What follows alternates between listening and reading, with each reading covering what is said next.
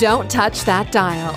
You're listening to Board Games Daily, your daily dose of tabletop gaming discussion on Anchor. Now, welcome your hosts, Jeremiah Isley, Scott Firestone, and AJ Skifstad.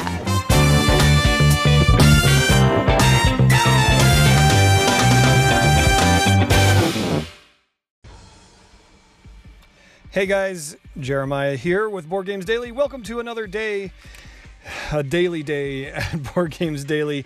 Today is Wednesday. I'm going to look at the date. It's uh, July 25th. We've got some cool stuff coming up for you, including continuing the topic that we started yesterday about the sale of Asmodee to some mega conglomerate thing that sold for uh, like almost billions of dollars. Well more than a billion. Uh, so we're to talk about that a little bit and i'm also to do a first impression take on Imhotep. And we will also be taking uh, i don't know what else we're going to be doing. We got all kinds of stuff going on. I must remind you of course as i always do check out our patreon page theologyofgames.com slash patreon you can go there and find out how you can be a part of what we do here on board games daily as well as theologyofgames.com also, if you are interested in Star Realms, which I did a first impression of last week, I want to say sometime here on Board Games Daily, head over to theologyofgames.com right now and you can see my written full review with lots of cool images, as well as my full drive by review in the last episode of That's How I Roll. All right, that's all the housekeeping I've got. Let's get on with the show. Thanks for tuning in to Board Games Daily.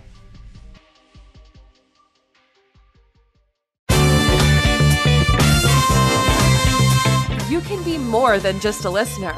If you're listening via the Anchor app, you can be a part of the discussion by using the voice message feature. Don't just sit on the sidelines. Download the app and join the conversation today.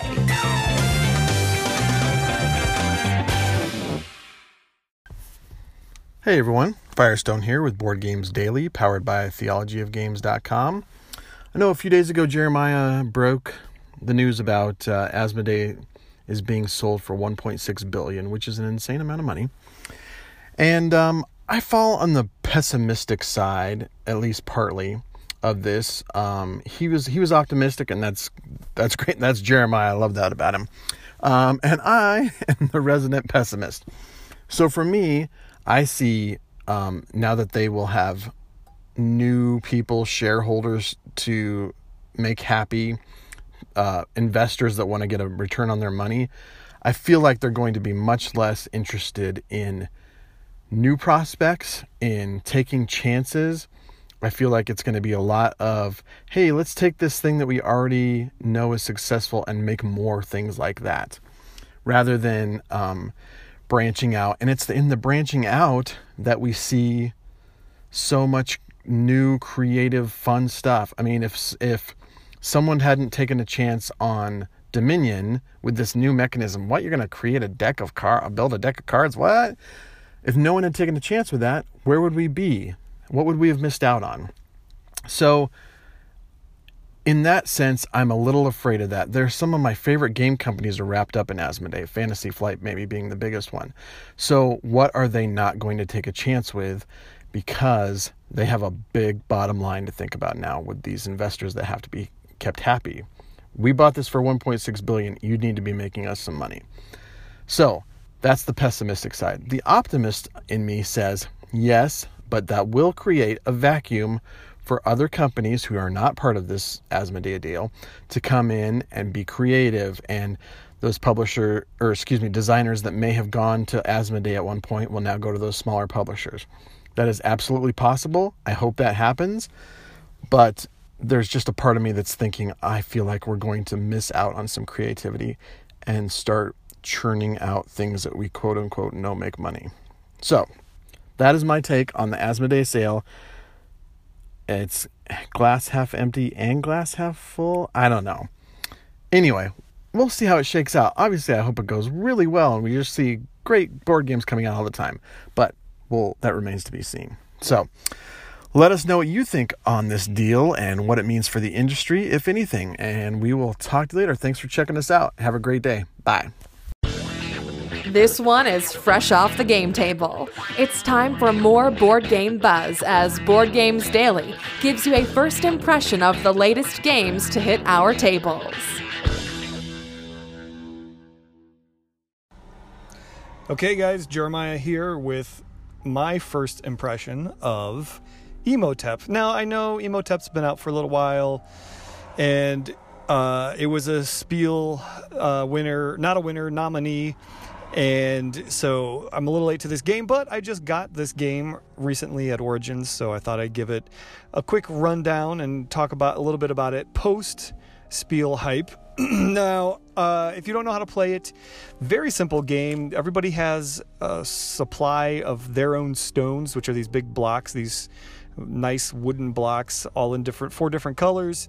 And on your turn, you basically can add some of those to your little player board in front of you, or add one from your board to a boat, or sail a boat to a site. There's five different sites, and they all build different things like pyramids and obelisks and a burial chamber, and one other thing, a temple, I believe, is the other thing. And then, of course, there's a marketplace where you can get cards, and all the ways that you do you use uh, you build the different things all score in different ways. So there's different strategies of why you would take a certain boat to one thing, or uh, there's a lot of interaction on how you know you can sh- you can sail any ship even if it doesn't have one of your stones on it. So you can send your opponent's stones to some place that's somewhat worthless to them. Um, so that's really the game. You just play. Uh, there's seven rounds. Each time you start a new round, there's a new card you flip over, and it tells you which boats are available for this round. And that's it. That's the game. When those seven rounds are over, you add up all the scores. Whoever has the most points wins. Now, here's what I thought about this game. So, uh, obviously, we're kind of post hype with this. We're kind of out of the radar with all of it. Um, and it didn't win that year. I'm trying to remember who won the year. Uh, it's escaping me now, but it's been a couple years. It might have been Hanabi that year, but I don't think that's right. Anyway, it's unimportant. Here's what's important is this game is fun. I see why it was nominated. Uh, I don't know. It probably could have won. Um, I don't know. I, I really enjoyed it. I thought the the interaction. Here's here's what I really like about games like this is there's a lot of player interaction and there's not a lot of downtime. I'm always involved. I can always do something. There's a lot of uh, sort of playing chicken with well, I know the round's going to end if that if that ship sails. But do I want to sail and determine where that ship goes, or do I want to just stock up and take some stones so I have a full supply for the next round? And so there's a lot of sort of really nice, delicious moments of I don't know what I'm going to do here. I don't know what I should do. Uh, I don't know who's going to move something to a different place. I, I, don't know. I really, really enjoyed it. I think it was a lot of fun. I did not play with my family and my kids, but I think it's a game they're going to enjoy. So before I do my full review, which will be coming up next week, we will certainly get this one on the table a few times and uh, hopefully in a few different player counts and things like that. But my first impression is that this game is really, really fun. And there's an expansion coming out. I believe it's going to be available at Gen Con. And I'm really looking forward to seeing what else that adds to the game. I've heard it's great. I'm I'm just super excited about it. So there it is. Those are my first impressions, my first thoughts on Imhotep.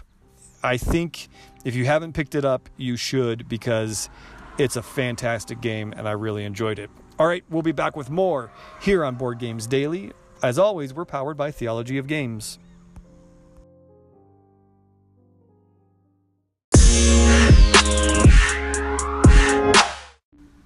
All right, hey, that's it. Pretty short episode today. Thanks so much for tuning in. To come back tomorrow. Let's see, tomorrow's Thursday. Uh, I forget what we're doing tomorrow, but you know it's going to be awesome. If you want to be a part of the conversation, use the voice mes- message feature here on Anchor. We would love to hear what you've got to say. Tomorrow is Kickstarter Day.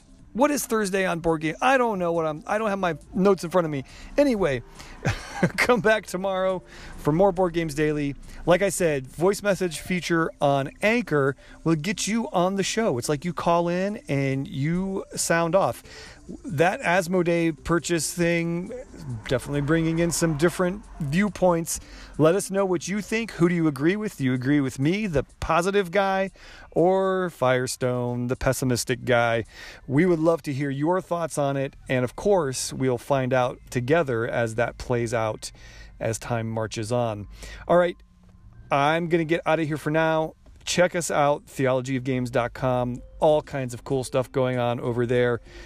Thanks so much for listening, and until tomorrow, go play some games, guys.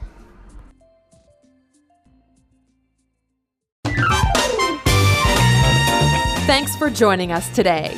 Board Games Daily is powered by theologyofgames.com. Don't forget to head over to theologyofgames.com to check out all we have to offer, including written reviews, our YouTube channel, and two other podcasts. If you enjoyed this show, don't forget to subscribe, rate, and review us on iTunes, Google Play, or wherever you're listening. Thanks for listening, and go put a game on the table.